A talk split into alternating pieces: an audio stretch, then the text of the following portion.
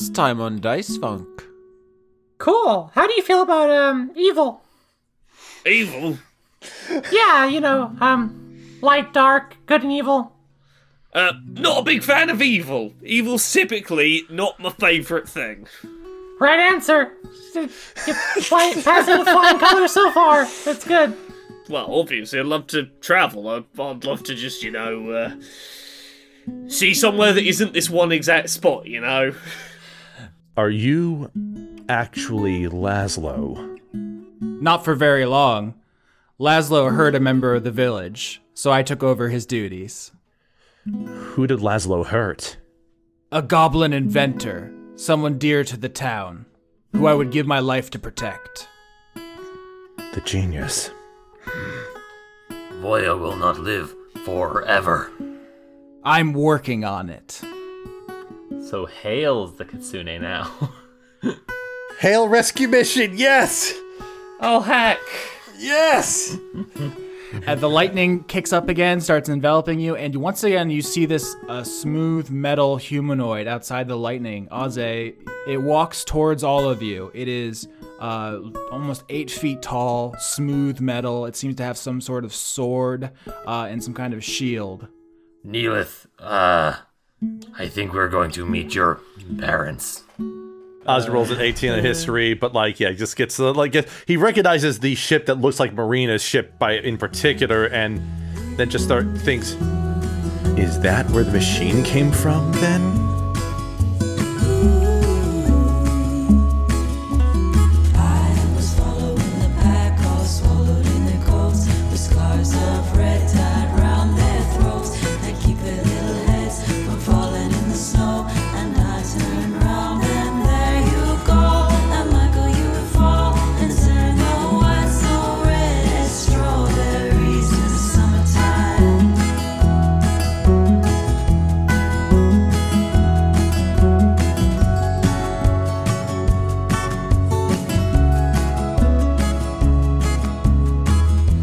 I can save us, because I, I, have, I have good news. Uh-huh. Yeah.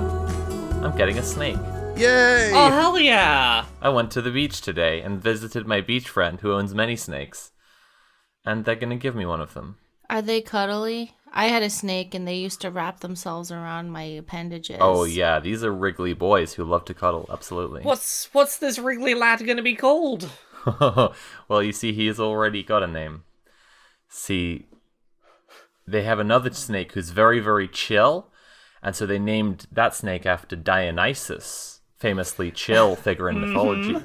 But for short, they call that snake Dio. mm-hmm. My so rat's name snake, is Dio. My rat's name is Dio. And so this Dio. snake is called Jojo. Yeah. Yeah. I was going to shout it, but I didn't want to steal your thunder. uh-huh. Anyway, I'm oh. hyped about that. I'm going to have a snake called, called Jojo. When you said before the recording that you wanted to save the name for a surprise, I really thought it was going to be like Ekans or Silly Cobra or Gyarados. Well, I mean, because the, there's the, a beach snake. I might have led you that way because of the because uh, of the Pokemon thing. I was saying that my friend uh, just wants to collect one of every kind of reptile and snake, and and and is getting rid of this one because they already have one of that kind. Once you get one of every snake, you get a certificate, right? That's right. Oh, from YouTube. I've noticed that with reptile people, they want one of every reptile, and then they start going on to, like, bugs and spiders. Right, and they make them fight for money. Okay, well, no. That's in Japan, and then you accidentally create a curse. Don't do that. You don't want to accidentally make a curse. But if you make it, if you don't make it a curse, you can't have ghost types.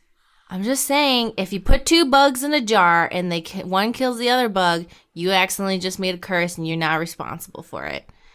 Definitely a top ten Dice Funk intro right here. How wild is it that Hail's the Kitsune, right, everyone? Boy, was that a you surprise. Take a bug and make it fight another bug. Like, you know, think of the, the bug lore in Bug World. Like, if if giant aliens abducted some of us and made us fight for their sport, that's a wild story.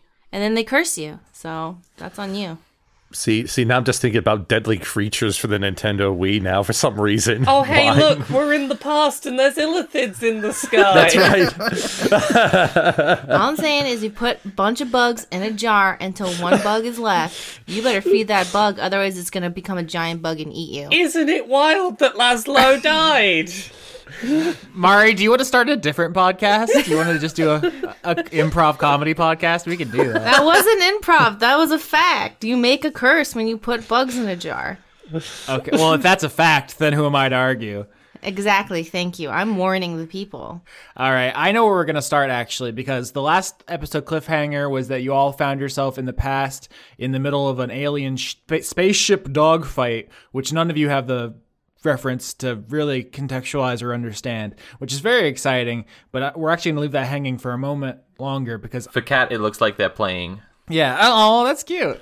They're just doing some little chases and mm-hmm. j- pounces. It's very good. Yeah. Uh, but yeah. we actually need to check back in with Nobi because this is the third part, like the third episode of your quest, and I think it's time to wrap this up. So, Christ, we've done a number of rolls. You did best of three, and you succeeded to get uh, oh, yeah. your birthday, the Tum Tum's birthday, Drip's birthday. We decided that you could get Kaboom and Kablam from the vision, but you rolled an insight on Basil and got a four. Uh, so, oh, yeah. Basil, you don't quite understand, but you could get the information from Vary or Aze. How do you want to handle this? Last episode, we kind of left off on like a comedic note of you commanding the Tum Tums to rough up Kaboom and Kablam, but let's like walk out of that situation. The Tum Tums are like covered in big uh, comedy bandages, but they're all like satisfied. And in the background, you hear like, yeah, we'll, some of the... we'll get you next time.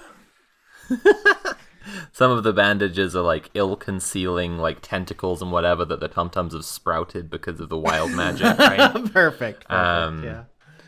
Um, yeah, I mean, well, like, f- like flat out, Nobi is not going to get this information from Aze. Uh, deep, deep lack of trust in that relationship. Ah, surprise. Um, so could you just refresh my memory? Because it has been two weeks, little, little behind the scenes peek for the audience there. Um, but it's been two weeks. So like, um, why was Vary specifically the, um... Vary was physically there when Basil was born uh, because of wild magic. Uh, Basil came out of Ozzy's forehead in the middle of a downtime True. scene between Ozzy and Vary, who was studying uh, the Geniuses workshop to determine if there was actually deity stuff at work, which there, yeah, fab. Vary determined there is not. It's just time magic. Okay. Well, I think, yeah, I think Nobi already offered a, a lie that can be recycled here. So Nobi's going to rock up to... Oh, it's been a little while. What is Nobi's voice? Oh, um, it's a high-pitched hey, voice. Pigman. It's a high-pitched voice. Like I can't I can't do the voice entirely. Uh, there's so, Yeah, but there's some rage in there. um, hey, hey, Pigman! This is from outside the igloo. Yeah, the, so you're standing outside the igloo. You say, "Hi, uh, hello, Pigman," and a ch- uh, folding chair shoots out of the entrance of the igloo and skids to a stop in front of you. Uh, it's of course turned around the opposite Nobi, way. Nobi kicks the chair over. Oh no, you ruined the dismount because then Vary comes leaping out of the igloo in a practiced flourish to land on it, but it's not there anymore, and so he busts his shit in the snow. Yeah, that's what I figured. Uh, oh, shucks. Oh, gosh. Oh, G to the D. Hey, Pastor Vary. Have you seen my chair, Nobi? I swear it should have been right there. Oh, there it is. It just goes and picks it up, turns it around, sits on it normally. Oh, yeah, I think you threw it out badly. It landed It landed like that. I gotta get some more reps in. Reps of what? Uh, yeah, don't worry about it. it's it's past, it's pastor stuff. I hate imagining Vary just practicing this nonstop. This is like... If you've ever seen the movie The Boy, the twist ending at the mo- at the end where he's like the he's like super ripped, what? And he's been living in the walls the whole time, and it's like the only thing he was doing the whole time was pull-ups. Like that's Vary, but with like spinning chairs around. Um. Anyway. anyway, I'm losing it. So you uh. care about community cohesion and morality. I think those are things we have in common. Uh, I have decided to get everybody birthday presents all over the town. Oh, no, but you have such a generous spirit. Obviously, I can't tell everyone. In fact, I'm trying to keep it as secret as possible so that everyone is surprised when I show up with presents. Uh-huh. But I ran into a problem. I don't know when Basil's birthday is, and I think you do because you were there when he was created. Oh, of course. Uh, he will give you the, the date with no pushback at all, just because the kind of person he is. But can you roll me a deception just to see if there's any suspicion on his part about this whole setup? A, a relatively low D C, sure, I'll why say. Not? But I just want to see. sixteen. Nah, doesn't cross his mind for a moment. Anything is wrong with this. Perfect. Fantastic. Yeah. Um, so he just yeah. gives you the, the date. It's just like, uh, you know... Uh, I, we don't have established fictional months in our setting, but, you know... February the fourteenth. Wait, uh, numbers? Number, okay, numbers whatever. Are fake. Um, numbers are also illegal. That's right. Uh, numbers are normal, except they for will be under Nobi's regime. Mm-hmm. Nobi will ban numbers. um, to double down... To double... Just to, like, try... Like, a flourish on the lie, I think that Nobi would be like... um. Anyway, for... Uh, you know, no reason. Um, do you, uh, l- like, uh, fancy chairs, Vary? Well, I have all the chairs I could ever want. I- I'm not much of a present person. I prefer to give than to receive, you know? Oh, I didn't know you swang that way. Um, uh, well, I'll, I'll, I'll see if uh, Marina has some has a, a, a fancy a reverend outfit or something. Uh, thank you so much. Uh huh. Well, actually, no. Before you go, uh, can I ask your help on the matter? Oh, of course. Well, you know, the, the Moist Watch has called on me numerous times recently. I'm kind of an uh, honorary member, if I do say so myself, opening the person portal. Of interest, yes, carry on. Uh, is that the term? Well, that's your arena, not mine. Uh, but uh, opening the portals of the Yokai Village, banishing that uh, Quarut fella, doing a lot of stuff here recently. And I was uh, just wanted to let you know, because you're on the Moist Watch, that I'm I'm pretty close to closing the portal portal. To the Dalkor, you know, the dream world where the Quarry come from. Oh. So th- that problem should be taken care of. I'm not looking for a parade or anything. I just thought the Moist Watch should know that as the spiritual leader of the village that I'm doing my part, you know? Well, well, I mean, uh, well, hang, hang on a minute. Uh, shouldn't you consult with the whole Moist Watch before you do something like that? Sure. Should I talk to your, your mother first to set up a meeting? I'm not sure of the protocols. Um, I think you should set up one meeting with her and then another later meeting with the whole Moist Watch, but they're all away on a time heist right now, so you can't talk to them yet. Um, you know, I'd say uh, give it like, uh, you know, six weeks or something. Oh, dear, that's quite a while. Heist, did you say? You know, stealing's a sin. I'll have to bring that up with your mother. They're being whimsical. They're not really stealing anything. They're just observing, but they're calling it a heist because that makes it more fun for them because they're fucking infants. Amen to that, brother. God. I mean, we are fucking infants. Yeah, I mean, like, listen, you don't even you don't even call me out like that. We are children. I am the biggest baby here, all right? So. Time heist, time heist. Look, Vary... You you understand this. You're a kind of a shepherd to this village. That, you know, people need uh, uh, guidance, and we have to make decisions that's good for everyone. So I, I think that, you know, between you and me, as people who lead the flock, maybe you should hold off on closing the portal just until we understand the implications of that action.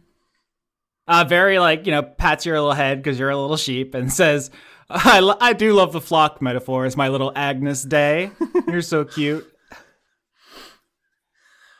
I just, uh, you know, what if it was uh, spiritually enriching for the portal to be open a, r- a little longer? Maybe. I guess I'll talk to your mother. I th- I think at this point, like, I guess I'll make the subtext text is just, like, not particularly taking you seriously. I mean, I, there's a, a yeah, sense of... Uh, that's the, that was what I was getting. Yeah, there's a deference to authority, I think, inherent in this type of person who wants to go to the top.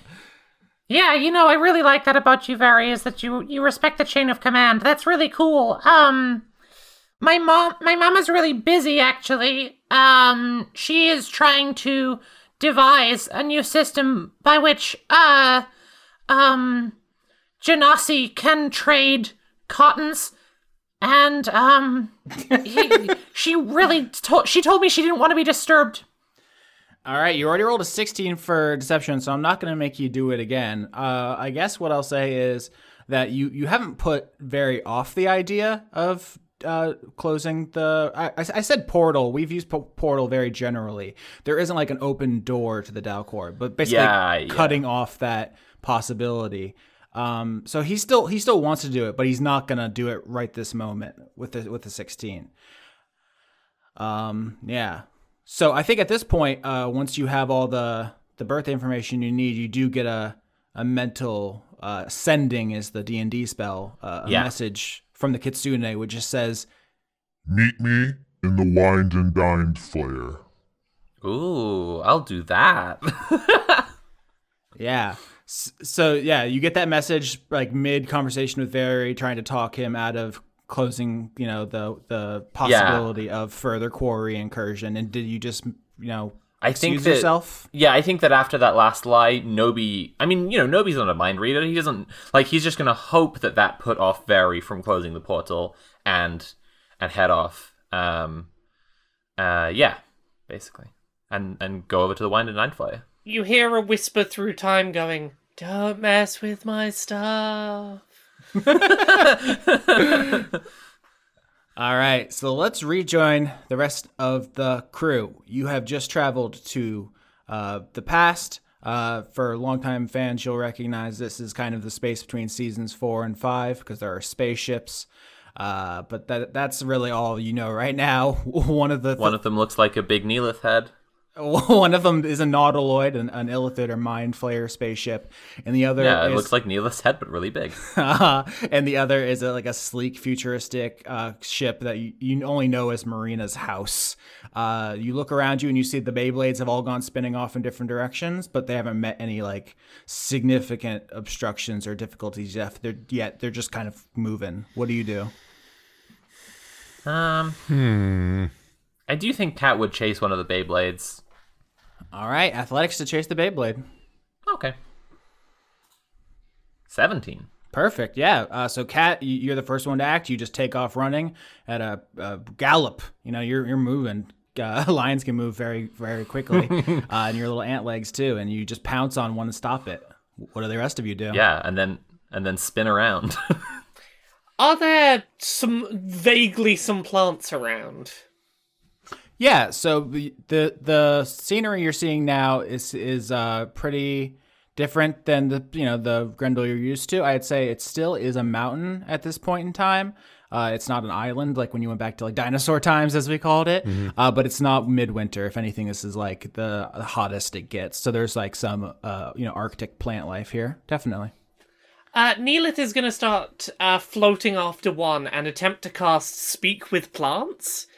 Uh, with the intention being, hey, plants, can you make some difficult terrain that'll slow this thing down so I can catch it? Interesting. Uh, so you can cast Speak with Plants without a check. And uh, let's try here a nature roll to see if you can uh, coax the plants in the way that they like to be coaxed. twelve?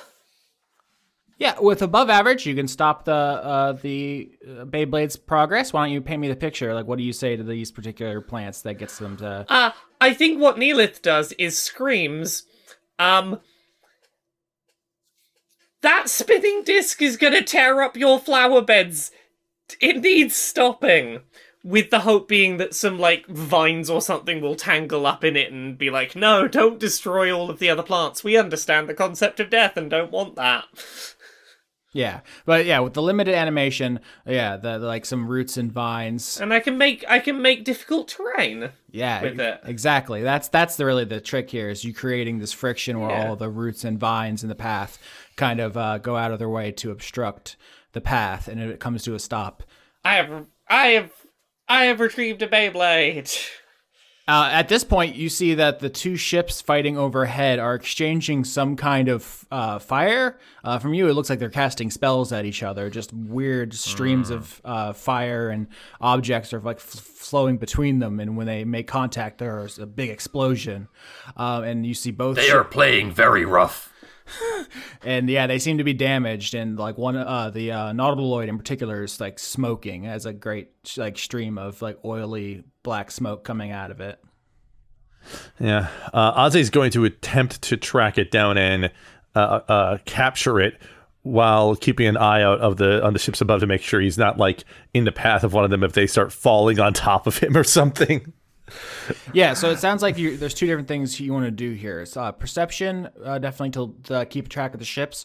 What kind of skill or ability would you be using for the Beyblade stuff? Uh, I think Aze would primarily would want to try to use uh, Starry Whip, you know, Thorn Whip, to try to to latch and pull the Beyblade in towards him as he gets closer to it. Yeah, that's definitely a, sh- a strength. Ooh, boy. All right, so perception was a twenty-eight, so that was a natural nineteen. And then you just want a straight up strength check for the uh, the Starry Whip uh, attempt? I do. That is what I want. That's a nineteen then. Two natural nineteens in a row. So before I tell you about these incredible rolls, I need to know what Slime's doing. I I guess I just stand there motionless. That's a big Slime move. Yeah. Staring at the ships, staring at the ships that are flying above. Can you walk me through your mental process here, Slime? Because you see, you all appear in this time. Cat goes running, tackles a Beyblade. Ozzie does the magic Star Whip, grabs one, and then Neelith, uh, you know, gets some plants to grab the other one. And you're just standing there, just staring? Well, it seems like everyone did everything before, and so therefore Slime goes, well, I guess there's nothing for me to do. I'll wait.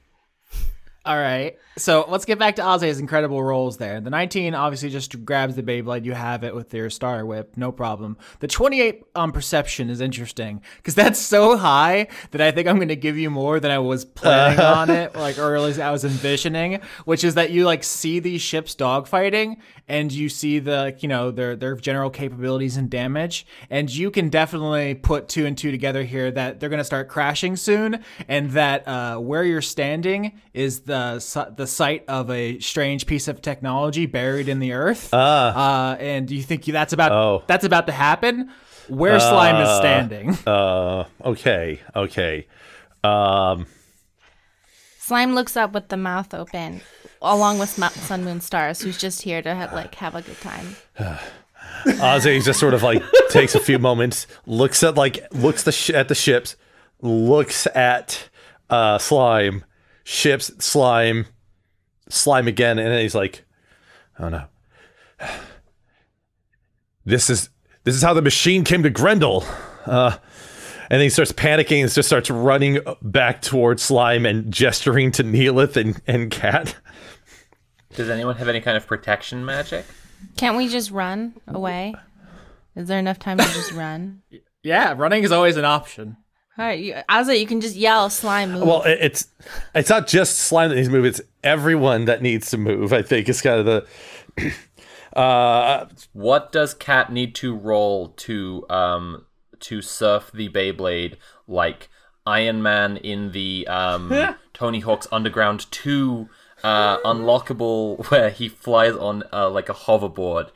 Just, just, just, just radical fucking skateboarding away on this floating Beyblade. You could have said Green Goblin.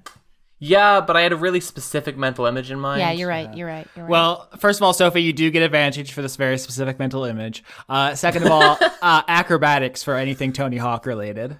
Fantastic. Well, that's a thirteen. All right. So, Ozzy, you start running back towards Slime saying, uh, you know, the ship's coming down, get out of the way. And then in the background, Cat just kick flips the Beyblade and starts uh, grinding away. So Cat's just like, hit the bricks. If it sucks, you can leave. Hit as, the bricks. As, as, uh, Ozzy, as Ozzy sees this, uh, he will call over to Neelith, you know, uh, like... Quick, you, use the Beyblade to to get away quickly. And he attempts to do the same, to use the Beyblade to move himself with Cat. Uh, I would like I would like to also join in on the radical acrobatics rolls to try and uh, skateboard away. All right, so I want to be clear about this. There are three Beyblades and four party members, so someone is going to go un-Beyblade assisted. Who is that? Uh, Slime just starts running on their spider legs. Just okay, so spider. Athletics for you, acrobatics for everyone else. Uh, oh, shit. Oh, okay, hold on. And also Beyblade people get advantage. Uh-oh. Cat does a nollie and then an impossible. Okay. All right. Oh, man, if only you'd done a Christ air. I would have given you so many bonuses. I don't think I don't think uh, Cat's body would work that way. And Neelith got a crit. All right, that means Neelith with a crit, you can help uh, save somebody who fucks up this roll they need to do. Uh, Ozzie rolls a crit as well. Holy shit on tits. uh, Ozzie's rolled a nineteen, a nineteen, and a twenty so far this session. Okay, so we're just starting a whole like um, skateboarding crew now, right? Yeah, I mean, with two crits, obviously this is a huge success. I just need everyone to give me the mental image of this. This is where we put our entire budget uh, for the episode. There, there's uh, there's half pipes out of nowhere now that Neelith is just sort of like doing sick tricks off. uh, Slime rolls a seventeen on athletics, so those spider legs are pumping. All right, with all with all of this success, I'm just gonna make you roll dex to uh, take damage from the blast wave, uh, even if you succeeded. But I think with this level of success, I'm not even gonna do that. Uh, you start, uh, you know, going up the half pipes of the of the mountain, just the naturally occurring elevation changes, and you're grinding them as the Nautiloid, this giant, uh, you know, cephalopodic spaceship, comes c- screaming out of the sky on fire and is going to hit where the f- dump will be in the future. Uh, and, you know, this is your last chance to say something cool as the, this is about to happen. Ne- Neelith does a trick up into the air so that, like, when the blast hits, it'll sort of fire, fire her, you know. Laura, with some good air. What trick does she do? You can't just say a trick. Quick, go Google a bunch of cool trick names. Come on. You do a nine hundred one just so you can say no you beat Tony way. Hawk. Laura maxes out the S S X tricky meter immediately. I I was just trying to think if there's any any sort of brain pun you could make for the for the trick you do. That's what I was trying to think of. Oh, in no. Cat's spin-off series, they ditch Nobi and solve crimes on their own, um, on, on doing sick skateboard tricks to the scene of the crime. The explosion th- that happens behind you, which just leaves this uh, impact wave of destruction, which turns, uh, you know, the whole day bright, like it's noon instead of evening, uh, and the heat basically gives you all sunburn. It inexplicably just plays Run D M C's Tricky somehow. Slime fabricates um, slime sunglasses onto Sun Moon Stars' face, but not to protect their eyes, but to look cool. Uh, yeah, this was supposed to be like a big dangerous thing, but we've completely goofed it into safety. So it's not, there's no point in maintaining the tension anymore. There's a huge fucking explosion. Uh, the terrain is forever changed. Uh, in what will be Grendel, and you all uh, escape the blast radius, although there's still like rocks and debris and smoke in the area. You don't, can't get a great view right now, but you also see above you in the in the sky, which was uh, bright white for a moment in the, the heat of the explosion, uh, the other spaceship is not doing well, and it seems to be struggling to stay aloft as well, although it is not going to have as catastrophic of a crash. And, that's, and the other ship is the one that looks like Marina's place, correct? The one still aloft uh, for a short period of time here before it, it comes to a stop. Yeah, that is Marina's house. Uh, well, quick question. Is the crater filled with molten rock, lava, and space metal? It certainly seems dangerous. I'm going to say to enter this cloud of uh, you know, fire and ash and smoke is Constitution saving throws if you're just going in raw. Um, Aze can give two people in the group advantage on Constitution. Wait, let me double check here real quick. Oh, it's Constitution checks, not saving throws. Darn. Um, uh, is that an enhance ability? Yeah, yeah, yeah. That we can we can make that count. I don't know if there's a spell that does the equivalent. So I I don't I don't know if there I, there I think there might be ones for like specific saving throws, but. It, it's it's burning a third level spell slot to get two people protection, which I think is still apt for this. I already established that Cat was hanging back, so I think that Cat's moving into the crater is going to depend on how how bad it looks to go into the crater, like if the other people get hurt. Judging by how my cat reacts to vacuum cleaners, I feel like this is a great role play decision not to go towards the burning crater. Uh, uh, Aze is not really moving quickly because Aze's constitution sucks, and so he's just uh, he is definitely apprehensive about going in himself. To be honest, just uh, he's just looking at his options while. Uh, if you're happy to give Neelith advantage, Neelith's happy to sort of stride in confidently first because she really doesn't want to spend any more time in this time period with the Illithids up there than is necessary. Like, really doesn't want to stick around those. Mm. All right, Aze will cast... All right, here's a question. Does Cat want that as well? I, th- I would say no, because Cat is not sure about going in at all yet until... I... I just rolled a, I just rolled a six and a seven with advantage. Oh, oh no. Yeah. So for the audience, we just had a pretty protracted discussion about things that didn't go anywhere. So we're probably just going to cut right to this result, which is that enhance ability gives Neelith advantage to go into the crater. You rolled a seven and a six, even with advantage. So you are immediately assaulted by uh, the burning, acrid uh, smoke, and it is overwhelming. So you're going to, first you're going to take damage. Uh, let's just do this. Uh, you, oh wow! Be- terrible roll. Only one damage. Oh, thank uh, and God. you get this. You get a chance basically to turn back before the damage uh, intensifies, which it will the closer yeah. you get to the impact. Yeah, I'm gonna I'm gonna turn away and get the fuck out of there. All right, only one damage, so you didn't get punished too badly. But yeah, with that with that roll, it is too much. You can't breathe. It hurts. It burns. Are there any dead bodies around? That's a great question, Mari. I'm so glad you asked it. Do you want to roll something to know that? Or do you want to... Uh, I will... Uh, how about investigation? I would love that. That would tickle me pink. Please give me an investigation. Cat says to Neelith, it doesn't look fun in the crater. Oh, wait, no, I rolled that wrong. I have a plus nine so that'd be to a twenty-four, investigation. That'd be a twenty-four so then. So then I rolled a twenty-four.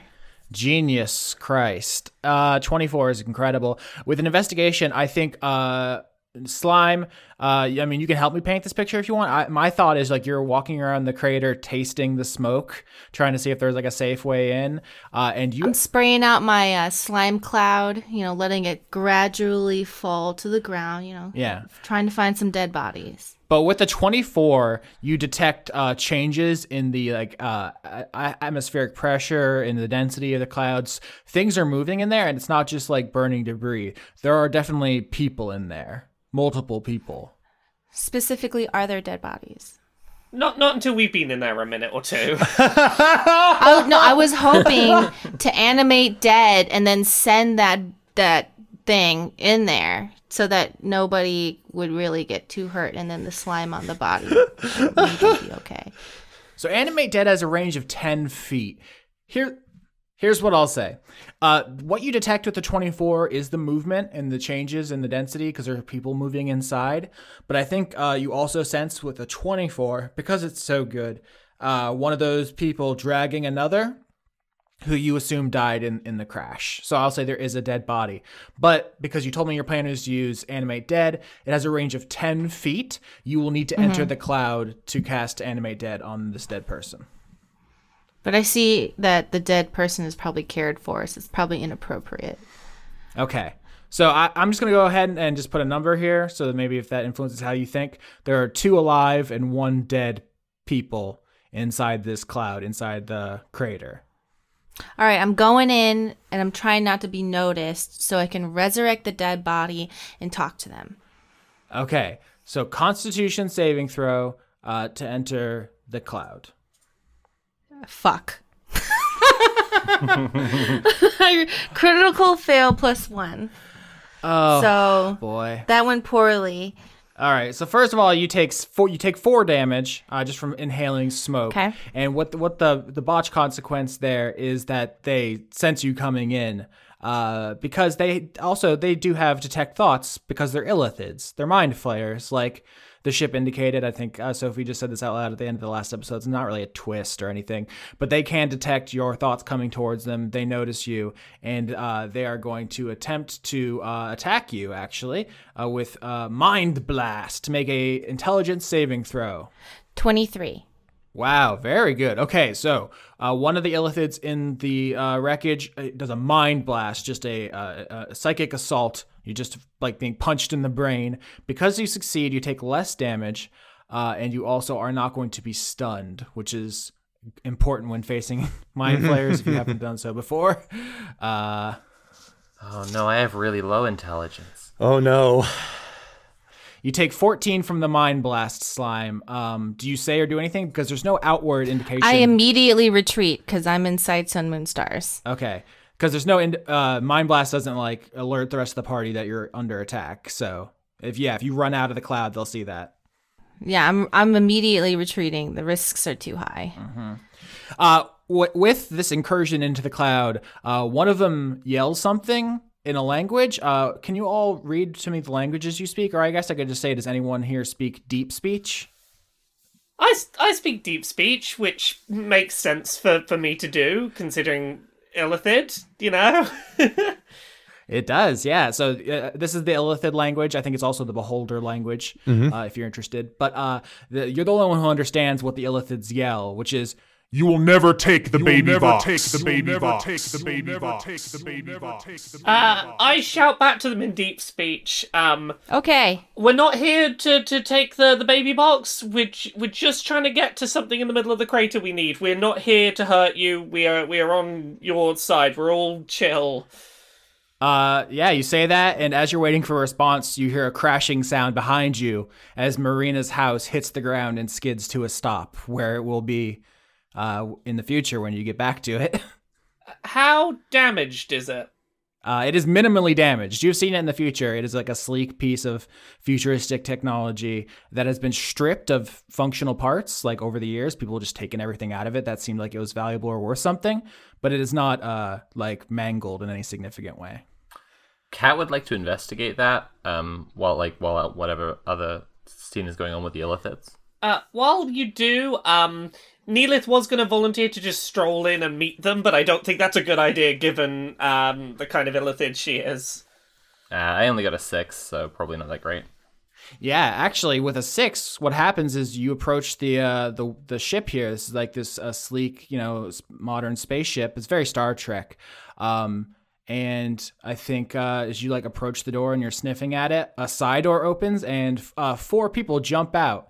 And they have weapons, and they point them at you. I'm going to put a picture of what they look like, what for you to see. But with with your failure, you do not uh, have a chance to stop yourself from being surrounded. Cat, uh, for the audience, they are insectile, uh, insectoid humanoids. Mm-hmm. They have four arms. Whoa! They are Thri-kreen. They ha- they have a uh, chitinous armor. They're essentially anthropomorphic uh, crickets or like grasshoppers, uh, mantis folk. They're also just called mantis folk.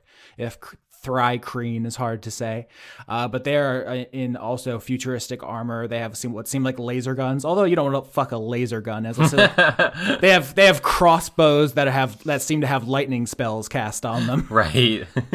um, but there's four of these uh, insect aliens who jump out of the craft and point their laser guns at you. There's very little hope that they, so they speak. Have, they have Wookiee crossbows. Yeah. Uh, Boltcaster, right? That's what that's called? Yes. Yeah, I know yeah, a thing. Yeah. There's very little hope that they speak my language anyway, so Cat just goes, I like your ship, it's very Star Trek.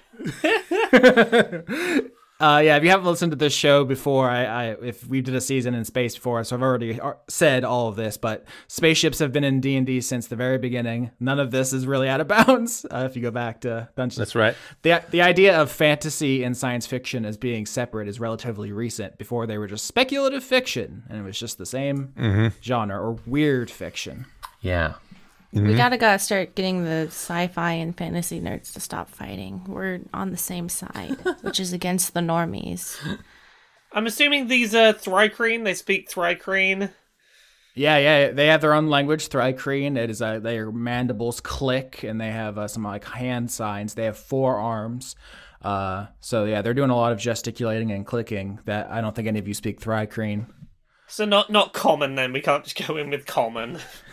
No, unfortunately not. Oh. Re- reasoning with them is out then, so Cat would like to kickflip away. All right, so you are going to try to extricate yourself from that situation then. Specifically on the Beyblade.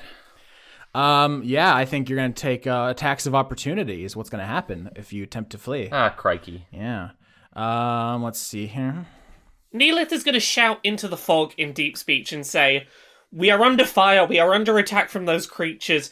Please, we're not trying to take anything from you. To leave this place, we need to go into that crater. Will you please let us seek refuge from them? Like, we're, we're, we're, we're being fired upon. We just need safety." Yeah, so there's like these two scenes happening simultaneously now because Cat kind of hung back and went and investigated their ship. Let me roll these attacks of opportunity. Uh, seven, thirteen, twenty-one, eight. The thirteen and the twenty-one hit. Um... You take fifteen damage as two of the bolts h- hit you in the body. It burns like hell. These are laser blasters. They're, they're shooting at you, but you, you're getting away in the Beyblade as they shoot you. Uh, and it's Ouch. It's specifically that they're opening fire on your party, Neelith, which uh, makes this this thing you just said about uh, seeking refuge really persuasive. Because if the, before, the Illithids uh, were not particularly interested in hearing what you had to say, uh, but now they, they see that their enemy is fighting you, so enemy of my enemy and so forth. So why don't you roll persuasion with advantage for them to help you here? Uh, that that's a that's a twenty-seven, a twenty-seven on persuasion. Let me in. Oh yeah, two mind flayers come out of the cloud. Uh, they look very cool. If you have seen their illustrations, they are dressed like they are in a black metal band, all black leather and spikes. There are two of them. That's uh, kind of one sexy. is. Huh? Okay, so I was saying it was kind of sexy. Okay, thank, thank you, Mari. Uh, one is like human size and has a uh, shrimp style Illithid head, and one is significantly bigger, like two feet bigger, and has a uh, a, a nautilus head, like the, the animal, the nautilus. Because we're, we're getting weird with the Illithid heads here, because they're yeah. always yep. squids. Are they called daddy? Fuck. Oh my lord. uh, and so they come out and they start mind blasting the Thri-kreen as they're shooting at Cat. Um, so, well, yeah, what's up? So you have two friends. Hi. Hi. Hi. So, yeah, ne- Neelith uh, obviously knows that they're not going to be too happy to see her, but she's like, "Hi, thank you for, for saving us. Um, we, we just need to get into the crater and we'll be out of out of your hands. Sorry for the inconvenience. Thank you. Thank you." Uh, so yeah, the two Illithids are mind blasting the Thri-kreen as they chase Cat, and then you know you start talking. They look at you, and you see them like flinch uh, in a way when they see you, and one of them definitely like says in d- deep speech. Step aside, defect will help you. Will help you. Will help you. Will help you. Um, where Neelith would usually be a lot more like standing up for herself, I think in in the moment she just wants to get out of this situation, so she just sort of puts her head down and sheepishly goes, uh, y- "Yes, um, th- thank you, th- th- thank you." So none of the rest of you speak deep speech. You have no idea what Neelith is saying or having said to her. So what are, what are the rest of you doing? I'm sorry. I feel like Cat would, would, would pick up on the vibe of what was going on there for a specific reason. Yeah, I agree. Yeah, you can definitely observe that they flinch upon seeing Neelith, and then Neelith like hangs her head upon their response, if that influences you. I think it, as as Cat does a does a sideways grind um, pass on the Beyblade. Like, oh, they, those guys suck anyway. Mm-hmm. Uh, Neelith shares a knowing look with Cat. Um, yeah. Okay. So they they're gonna try to defend you from the Thri-kreen, but we haven't actually solved the toxic cloud problem. Uh, Aze, what are you up to? You're the only one who hasn't uh, gotten hands in the ball. The uh, easy solution would be to create like a large gust of wind or something to blow the toxic clouds away. That'd be like a big. Mm-hmm. But Ozzy doesn't have. To... I, th- I think Philippa Philippa can do that, right? Philippa, oh, shucks. Philippa can do that. Yeah, shucks. On uh, shucks on that. Yeah. Um, yeah. So Ozzy's like set of spells does not really allow him to manipulate the clouds in such a way to make passage safe in there. Um, the only things that I can. Don't you have, like, a magic tree that heals us? said it, the, the tree can help heal us while we're in there, uh, for sure. Um, right. I was just thinking, like, there's a specific place we all need to be in the middle, and then the tree could be there, and maybe that would help. I don't know. Does the tree have, like, ongoing healing effects, or is it just when it sprouts? It's sustained healing for up to a minute or up to a certain number of healing cycles, and then it's over, but it just it's, it persists for that. Yeah. Uh, I mean, that's a pretty classic video game strategy, is to have the healing over time more than the damage over time and just walk through. Yeah, I was. Ba- yeah, I realized halfway through, I was like, oh, I, I want, I want Aze to be our healer so he can tank the damage. Yeah. Druid tank this, dude. I mean, Druid heal it. Sure. So, like, seeing all of this and then seeing the wreckage um, and, like, the, the smoke, Ozzie just lets out a, a soft sigh and and says, well, if we know where we're going, we can I can at least guide us there and offer us some protection. And he gets to the edge of the crater has been formed and casts, uh, casts essence of the cycle, uh, healing spirit, uh, causing a as a third level spell in this case, because I don't have any fourth level spell slots anymore, or fifth level spell slots for that matter. So uh, he casts it, and um, a large tree sprouts up from the center of the impact zone. The uh, looking very much like uh, I'm trying to think. With the tree of man, like the tree of man, I, I'm just thinking tree of mana, just because I'm a I'm a big secret of man, mana uh, a kick here, and it sort of pulses green uh, as a nice little uh, signal, and he shouts to the others, "Come, hurry over to the tree so we can get out of here." Before he uh, moves to, well, he le- he's going to let the others go in first before he goes in. Because if he takes damage, he might lose concentration on the tree. Mm. So this works uh, perfectly. You'll, I'm not going to roll for damage because as you're being damaged, you're also healing. So this is basically like a war of attrition to get to the center of the crater as your lungs uh, are burned from the inside. It's pretty metal. Uh, outside the, the crater, uh, the Illithids and the Thri-kreen fight to the death, um, as they did so many years ago. And then their, you know, bones turn to dust and blow away. Or, you know, wild animals come and take them, but nobody walks away from this alive. Uh, you enter the crater and you see uh, the ship that hit the ground has exploded, but mid-explosion, it has come unstuck in time. Hmm. Uh, right. I... Yeah, so like it, all the pieces are exploded out of it. It's like uh, you know when you th- if you make something out of Legos and you throw it and it pops apart and you take a picture of it like mid pop, like the the the you know the chairs and the wall and the wings and the engine, they're all flying in different directions, but then they f- have frozen in this really weird uh, you know floating display, and you see scattered throughout it uh, these black spinning gears which you have seen before. Are they reachable?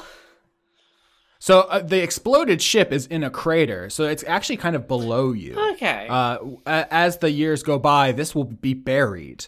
Uh, only the very tip top of this explosion still sticks out of the ground. So yeah, it, it's, it's not only reachable, it's below you in a crater. Okay, so we can get down to where we need to get to uh, activate the Beyblades and make another jump. Yeah, I actually where where you need to be to set up the Beyblades is like right at the edge of the crater. So you don't even need to jump down into the exploded spaceship. Um, I don't know if you can pick this up.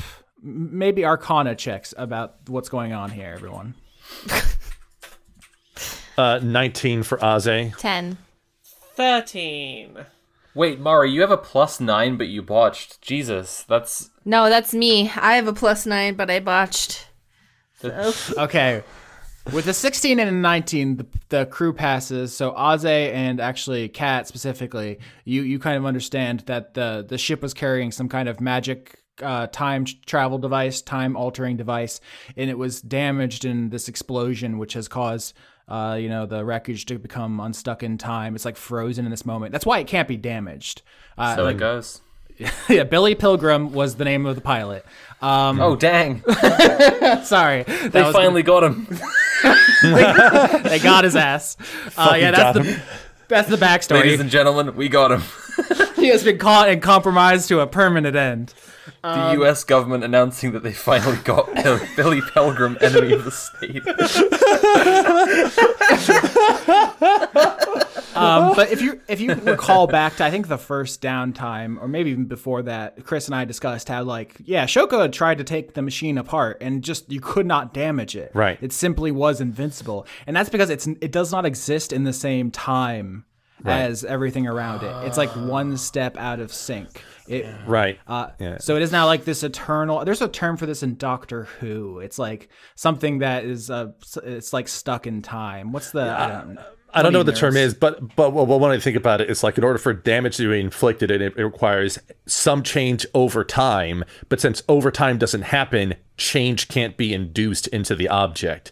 So the object can't be changed, at least externally in this case. So that that is the reason why it is invincible. The reason it has, you know, time altering powers is because it's, it's always been a futuristic time uh, bending device, but it's extremely unpredictable because it's, it has been slightly like as it exploded, it was damaged before as it was frozen. Mm. So it is a, a malfunctioning invincible time bending device uh, that you see here. It will, as the years go by, be buried under the, you know, the snow and nice. and the the sediment, uh, with only just the tip of the explosion peeking out. Uh, but you're all setting up the Beyblades at the lip of this crater. Uh, you're all like, you know, choking, it burning. Oh God, it hurts. But then, oh, refreshing. The healing is happening. Uh, mm-hmm. It's just it's both. It's a very uh, you know, hurt comfort fic situation. Wait, wait. To truly establish Cat as the flip side of the the dream team pairing, Cat goes, Mm, this is how it feels to chew five gum. Oh, damn it. I was trying to do that. You you beat me to it. Uh, outside the cloud, you hear like the last couple of shots as the Thri-kreen and the Mind Flayers kill each other. Uh, but Slime, you botched. And so uh, as you were setting up the, the last Beyblade, um, something grabs you. Uh, it is that the third Illithid that you earlier investigated and you thought was dead. It is only mostly dead on the ground. Um, it has been badly burned. So the way that the Illithids survived the crash, by the way, is they have a, a dimension shift as a natural ability.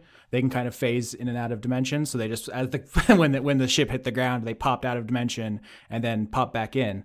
Uh, but this one didn't quite get the timing right and was very badly burned. They're the white guys with dreads from Matrix. Really? Oh my God, they yeah, really are. Yeah, yeah. That is literally what you just described. Well, now I'm imagining the white guy with dreads. Um, uh, can, can can they come with us? Oh my God! For what purposes, Mari? Just cause I'm asking. I just want to know. To add more N P Cs. Good, to, can they? To further the uh, different Illithid styles, we had a shrimp and we had a nautilus. This one has an octopus head, slightly different from the squid head. Oh, please, can they come with? You're revealing a lot about yourself today, Mari. Uh, this... It's not even sexual. There's just a little baby. So uh... I'm going to attack you, actually. uh, ten. Okay, I have an armor class of ten, so... Uh, so, wow! Look at those t- that roll. Look at. Oh my God! Snake eyes. Yay! You only take six as its uh, octopus face tentacles wrap around your ankle, and it tries to weakly pull your foot into its beak because uh, obviously under the tentacles right. There's an octopus uh, yes. m- beak mouth, always. And it bites like feebly at your ankle. Hello. Do you want to come with us? Yeah, I will say because, uh, as we've talked about before, this isn't actually the past. You haven't gone through a portal. This is, uh, as Kat said, a simulation. No, you unfortunately cannot bring... Oh, like there are no N P Cs in the town who are simulations. Like there are no established characters who are, who are projections from a hologram already. Come on. So Slime says, unfortunately, dying creature before me, your entire experience has only been this moment because you're just here to help me understand something else. Anyway, I need to heal now. I'm going to uh, vampiric touch you.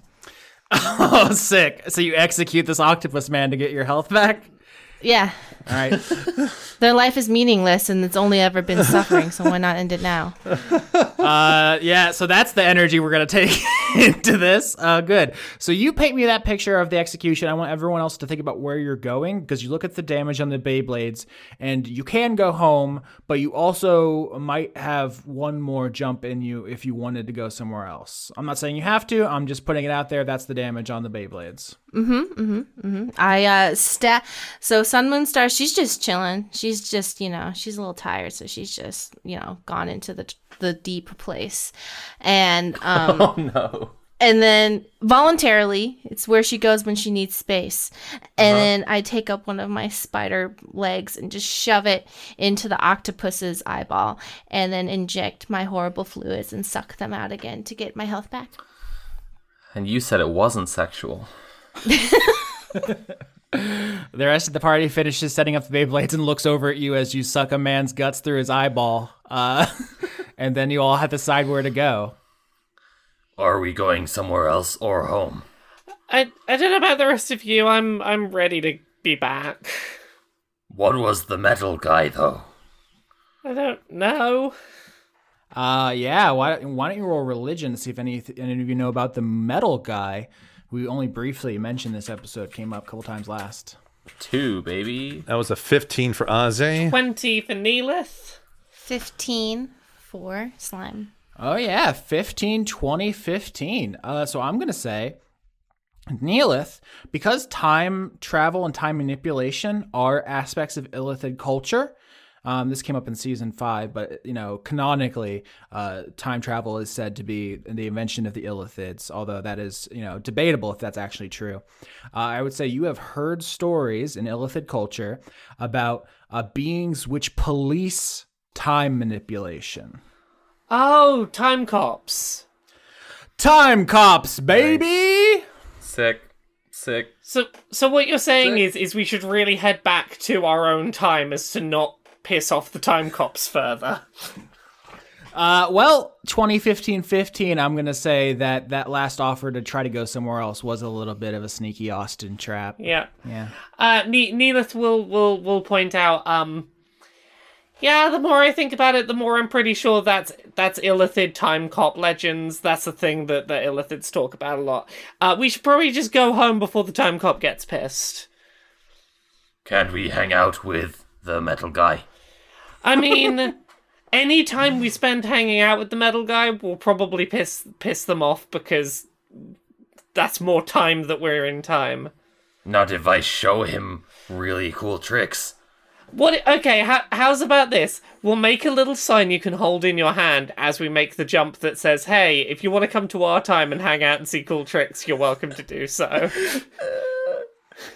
Hmm. Hmm. Okay. All right, so the party gathers inside the Beyblades, the purple lightning starts, and you all are ready to go.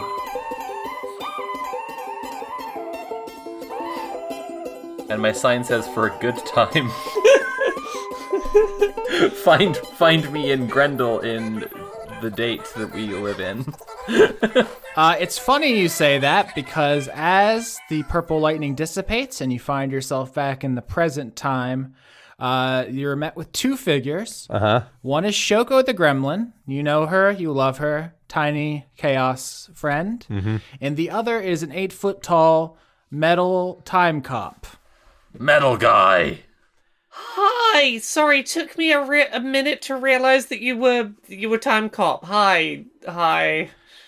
The giant figure, which is like smooth and sleek and uh, looks uh, like the natural endpoint of the technology the genius futzes with, right? So like a very... It looks like a Final Fantasy boss. Yeah, I'm I'm using a picture of an archangel from Shin Megami Tensei as the, All the right, icon. I fucking knew it. Um, but yes, uh, this this giant robot who has a sword and a shield integrated into its body says, I am an inevitable. I am Quarut. I police the time stream.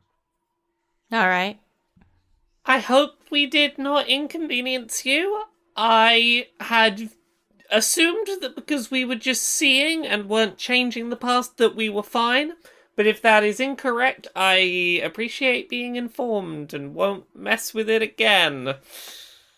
Yeah, that's Quarut, Q U A R U T. Uh, it, its head has a, a an hourglass shape, I will say. There is actually very little art of these in the official books because I assume they don't come up very often in the traditional campaign. mm-hmm, mm-hmm. Um, but the Quarut says, "Some small fluctuations in the time stream are inevitable.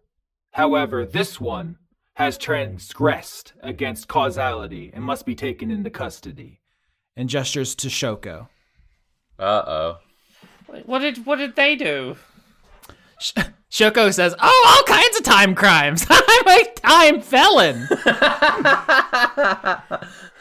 Like, Aze like leans to whisper to Neelith to remind uh to remind her of the uh time when Shoko went to the past and literally stole something from, well, took something from Marina to take it to the present to build the uh, obelisk and stuff like that.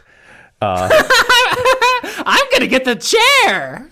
Oh, Jesus Christ. Wait, I, you have to uh, accept challenges for a competition before you can take a soul. Mm-hmm, mm-hmm, right? Mm-hmm, mm-hmm. That's I heard that's how it yeah, works. Yeah, yeah, that's what I heard. I'm I'm in it with it, I heard that. Your crimes are beneath the notice of the inevitables.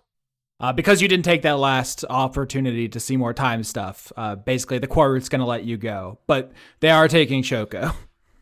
Can we do anything to not have you take Shoko? But I don't want you to take our friend. Is there bail for time jail? time, time bail? bail? Time bail, yeah. Oh, yeah. there, yeah there, there's, t- there's the episode title. Time bail is only payable in time dollars. Oh, gosh. Time. Can we see your badge? Under what authority do you act on? Uh, that's a great question. The Quarut, first of all, points his sword arm at you and says, "This is my badge." And that says, is sword.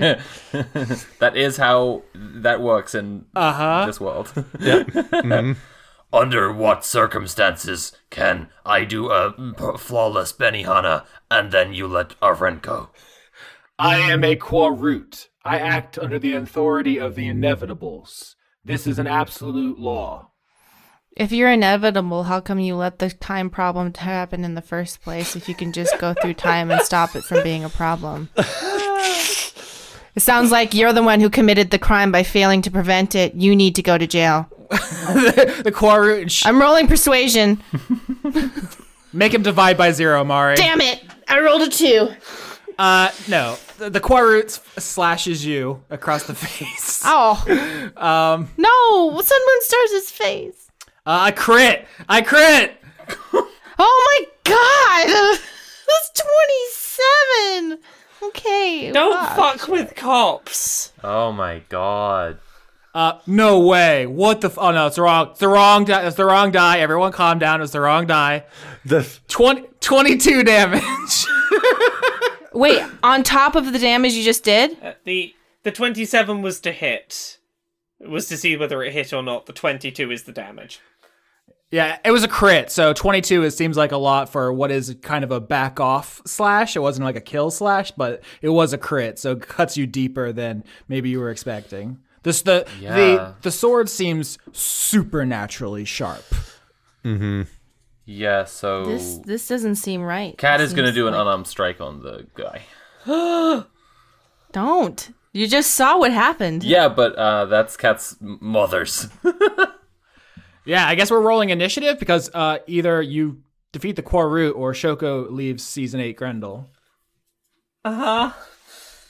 I have advantage on initiative. So, so fifteen.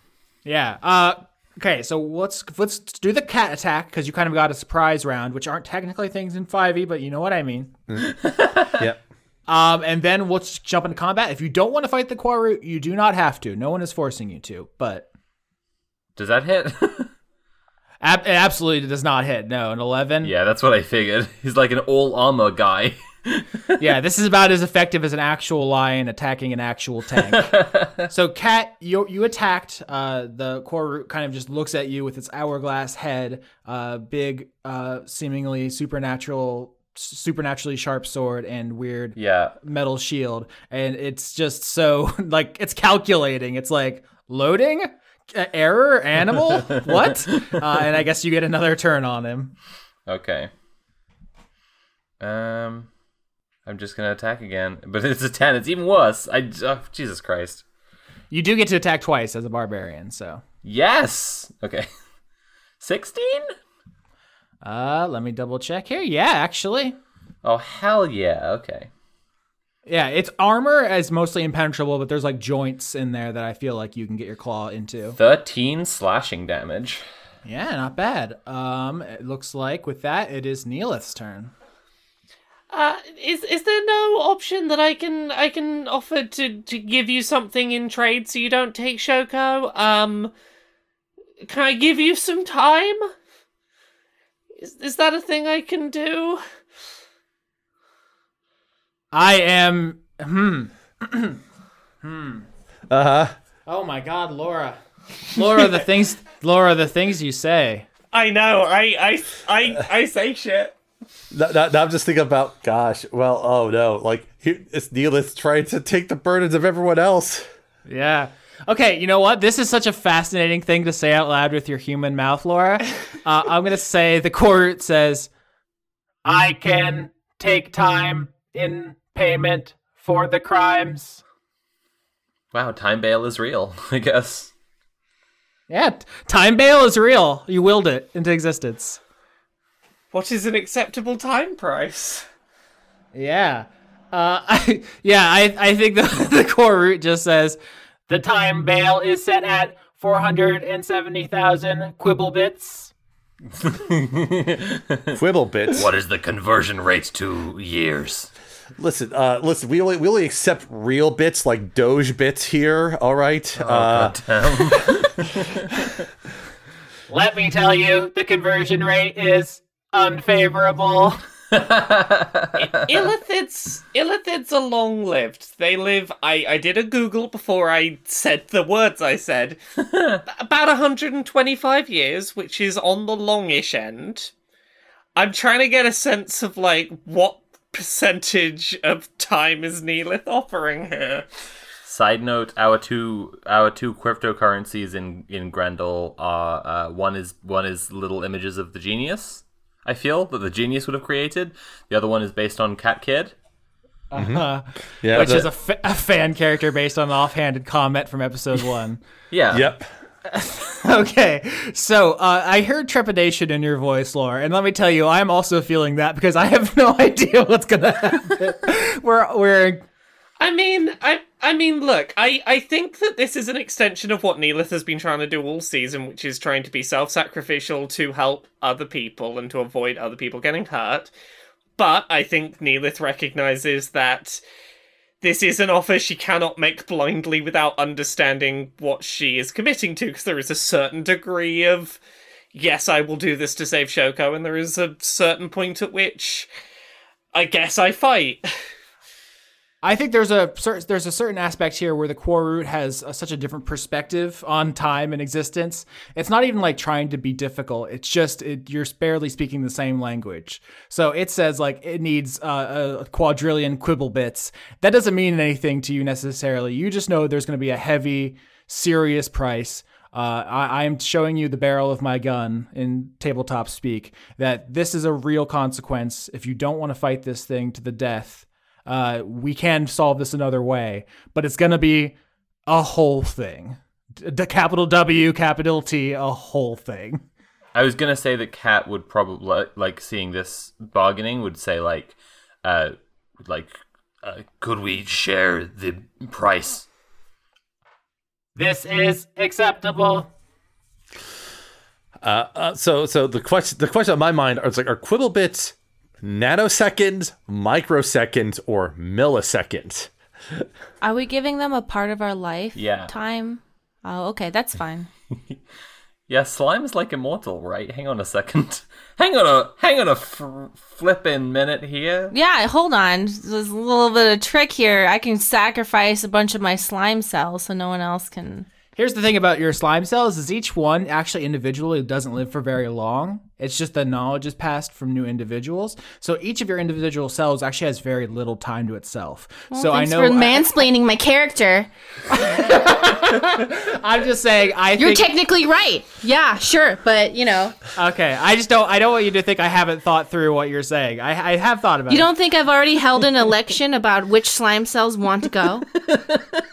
I can try and help fight this thing, but I'm not good at fighting and I don't know what the consequences are going to be if if we w- win at fighting it. Um, I'm I'm willing to, to, to, to do this, but I, I I. One quick question: if Shoko is bailed out of jail and they go to court and are, and then they go to court, we're supposed to get our time bits back. I, I, I... My question is time thing.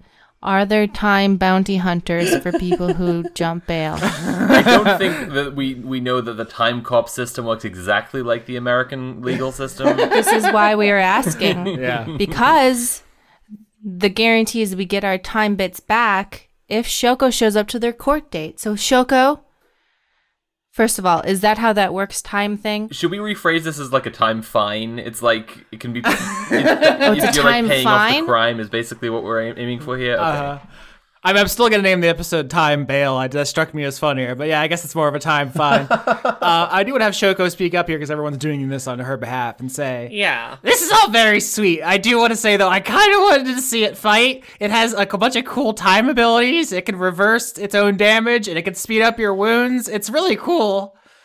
Okay. Okay, Shoko. Um... I apologize for trying to jump to self-sacrifice, but if the fight is going badly and it looks like it's going to fuck up, we've got a plan now. Uh, also, I'm very strapped for resources. Is my uh... well, see, this is a big thing as well. Neelith's got no fucking yeah. combat resources left. Well, how many? F- We've only had one fight in this arc, huh? Just the, the yeah, but I one? used a lot of spells for shit like diving to the bottom of the ocean and looking for missing things and true yeah yeah we've we've had a bunch of encounters but one yeah. fight. So yeah, that's another interesting thing is that you're still presumably planning on storming uh the Kitsune's dungeon after this, and resource oh geez. resource drain is real, so that's another thing to take into consideration. It's, I, I recognize it's still my turn in combat, and I've I've dragged this episode out considerably. Sorry for this while I work out what the fuck I want to do. These are important questions. No, this is, I think this is probably more interesting for the audience than us saying numbers at each other, yeah. so yeah. I'm in favor of it. It's, it's, it's, instead of saying numbers, we're saying other numbers, like quadrillions, uh, Quibble bits. Whatever bits. Uh, okay, what is the what is the conversion rate from one of our... life years into Quibble bits? Aust- Aust- Austin explained that basically the time being has a completely different sense of time, and therefore that's not a conversation that's going to get anywhere. So they're not very good at their job if they can't even understand time through how other people perceive it. That's this is an inefficient. This I'm. Can we speak to their supervisor? As someone, as as the people who. As the people on the side of the person getting arrested, uh, this is like an on, you know, this is an on-track interaction with the cops. Really, like yeah. we they don't have they don't have to explain shit to us. Does anyone here have time privilege or anything? Cat does want to, as I said before, like lessen the damage to Neelith in this. Yeah, so this is another thing, Neelith. You can take take this all, and your character is going to become extremely imperiled, or we can we can meter this out to everybody. There are two ways. There are two flavors of time fine. I almost said time bail. God, I love time bail.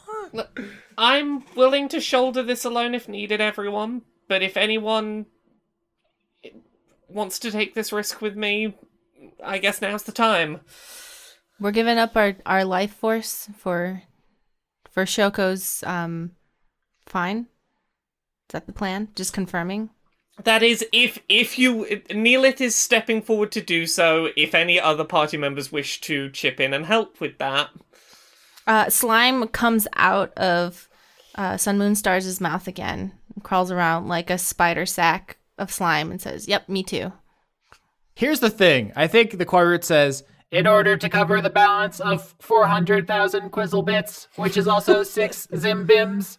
Just for the conversion, if you want to know, uh, it will take either all of the time from this illithid or a hefty percentage from all members of the village. All members of the village. Oh, jeez. N- realizing that it's not just the Moist Squad, but it's ev- it's everyone in the village that's going to take a hefty toll. Shoko, how do you feel? How do you feel about going to time jail? Oh, I hear it's terrible. It's like forever, and your mind can never die. Ah, uh, all right. Well, that's not an option. Solitary confinement is torture. That is true. Uh. What's the point of having a punishing jail system where they don't even let you know what the rules are? The arbitrary nature of police power is a feature, not a bug. You think that law exists for justice, but actually it exists to oppress the underclass. Everyone just stops what they're doing to talk theory. All crime is just a record of the wrongs that the poor have done to one another, as if they could not govern themselves with a ruling class oppressing them. Um... So are the only two... I've learned that if you give mild criticism to any authority, they will leave forever. Or slash you across the face, whichever is... Or slash you across the face, yes. More... The audience doesn't know about the the cops that's in your life, Mari. Yeah, that's true. The cops abandoned my neighborhood. Mm-hmm. Okay, okay, okay. So to clarify, very hefty cost for Neelith, but Neelith will survive. Or... a hefty cost from everyone. But that's the end of your life, though. You don't know that. Yeah. Okay. You don't know, and I won't tell you. Yeah, Neelith's, Neelith's, Neelith's going in solo. Fuck it, Neelith's, Neelith's doing this. Okay, Neelith, if this is the decision we've reached after this long conversation, I don't know how long it's going to be in the final edit, I will say for the audience, it's basically the whole episode from our perspective. um, tell me how this looks if you do what I think you're going to do. Okay. Neelith walks up to this time being, offers a tentacle, and says, I will pay for Shoko's crimes. All right, and I, the Quarut raises its uh, very fine metal blade and then rams it into you. Like Slime does with uh, Vampiric Touch, and starts draining time out of you. Uh, it doesn't cut your actual flesh. It cuts through what, your time, essentially, into something deeper and in another dimension. I guess the fourth dimension is often considered time. I'm not a physicist. I'm sure there's. It's not as simple as that. Uh, but you, you are impaled on its blade in a way where you start bleeding out time. Uh, and everyone is like, what the fuck? You know, takes a step back. The Beyblades fall over. Uh, the purple lightning has stopped completely. Um, and before your eyes, everyone, Neelith uh, begins shrinking. Oh. You start uh, shrinking and shriveling as time pours out of your stomach wound. Uh, you get smaller and smaller. Your tentacles suck up into your head. Your arms uh, kind of suck up into your body. Because uh, the way we have been discussing this, and I have been intentionally vague. I'm not aging. Oh my god. Yeah. I'm not going to age you. I am de-aging you. It is stealing the time you have lived. And so when it withdraws its blade from your body, Neelith, you are a tadpole. Oh, little baby. Yeah, just like... uh. Smaller than a, a head, because in order to seramorphosize, you have to crawl inside of a humanoid skull. So you are the size of, like, a smaller than a human brain. So no longer do I have the body that I previously had. No, Neelith, you are back as an illithid tadpole. Uh, the Quarut withdraws its blade, kind of uh, almost does the, the you know the samurai shake as if to get the blood off of it, even though there's kind of just shimmering magical time on its blade, and then it kind of nods its hourglass head, um, and it turns to the machine and waves its other arm, which is like holding the shield over it, just very gently, and the gears come to a stop. Oh my god. Neelith is absolutely devastated. The time price has been paid. And then it's it's gone. Slime crawls back into Sun Moon Stars' body, and they run off and get a cup of water to put Neelith in. So, before you can do the attack on the Kitsune's lair, uh, I think we need to get Neelith a body. They have to be alive, right? Yeah. Yeah, ne- Neelith is just absolutely shell-shocked. Does Neelith um, away- still have all their memories? Yep, Neelith is the same memories. Yeah. Yeah, she she is absolutely... She'd, she'd mentally prepared for, obviously, you know, giving up the future. What she hadn't braced for was losing the self she'd worked so hard to build. Mm-hmm. And she just does not know how to respond. Yeah. Uh, uh, Aze is heading, is rushing over to, well, to Neelith and kneeling down to try and uh, just help her off the ground on his on his hand for the moment. Um, and in a bit of a panic uh, himself, just thinking like, you know, what, like, and just looking between Cat and Shoko and Neelith and just being like, what do we do? What can we do now? Can Neelith communicate still te- telepathically with us? Yeah. Um, Neelith is going to look to Cat and say, Do, do do you mind if I stay near you for uh, for for for a bit? Please, uh, you absolutely. Thank you. Uh, Aze will reach over to help set uh, Neelith up upon Cat carefully. Slime Moon Stars comes back with the cup. I maybe have misunderstood what they needed, so. No, they, Neelith needs a cup. uh, do you need... Neelith, do you need this cup? I I probably... I probably probably should, yeah. But you want to be on Cat's head, though, so I'm, I'm going to put the cup on Cat's head. That's okay. I know that's inconvenient. Can I, can I lift you up to put you in the cup? yeah, yeah, go ahead. Okay, I'm going to put you in the cup.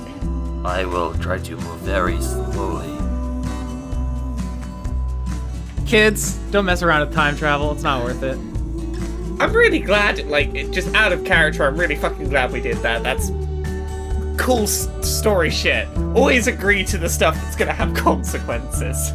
I was swallowed in the back, all swallowed in their coats, with scars of red tied round their throats to keep their little heads from falling in the snow, and I turn round and there you go, and Michael you would fall and turn the white snow